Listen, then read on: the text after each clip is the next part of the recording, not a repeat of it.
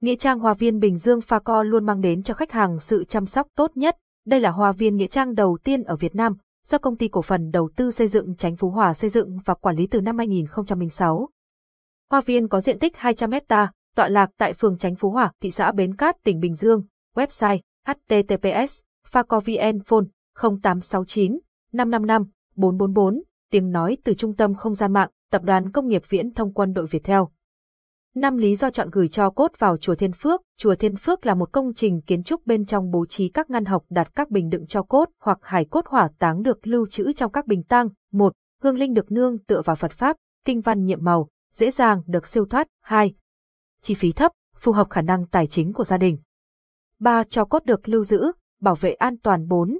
Các hình thức táng, lưu cốt sau khi hỏa táng, cải táng, cát táng được lưu trữ trong các hộc lưu cốt trong. Tiếng nói từ Trung tâm Không gian mạng, Tập đoàn Công nghiệp Viễn thông Quân đội Viettel.